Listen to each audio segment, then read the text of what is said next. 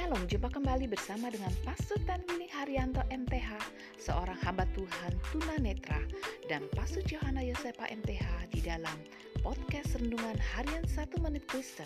Selamat menikmati.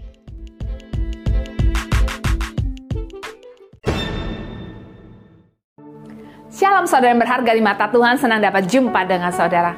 Hari ini firman Allah mengingatkan kita untuk mengizinkan Allah menolong kita.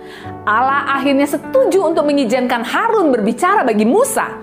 Perasaan ketidakmampuan Musa begitu besar, bahkan Musa tidak dapat mempercayai kemampuan Allah untuk menolongnya.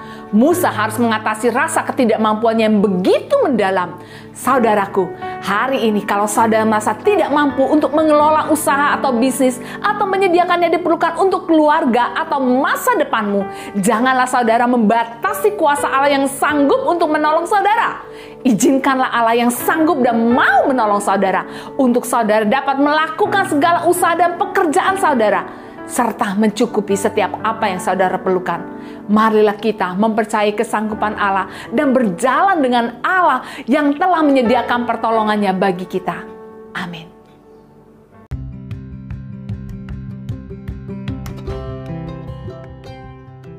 Terima kasih saudara telah mengikuti podcast Renungan Harian 1 Menit Kristen. Sampai jumpa pada episode berikutnya. Tuhan Yesus memberkati.